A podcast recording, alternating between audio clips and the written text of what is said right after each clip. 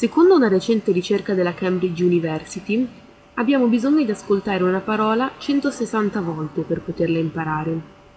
Non so se è vero. So che io ascolto spesso e ricordo meglio le cose se le ho ascoltate più di una volta.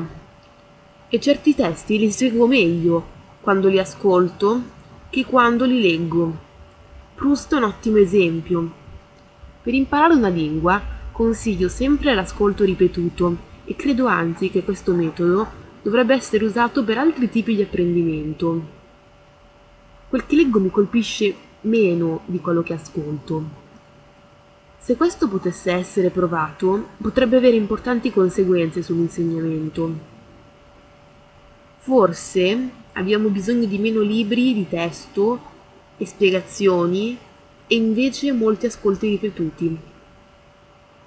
Penso che l'effetto sia addirittura maggiore quando ascoltiamo qualcosa pregno di significato, piuttosto che una semplice lista di vocaboli.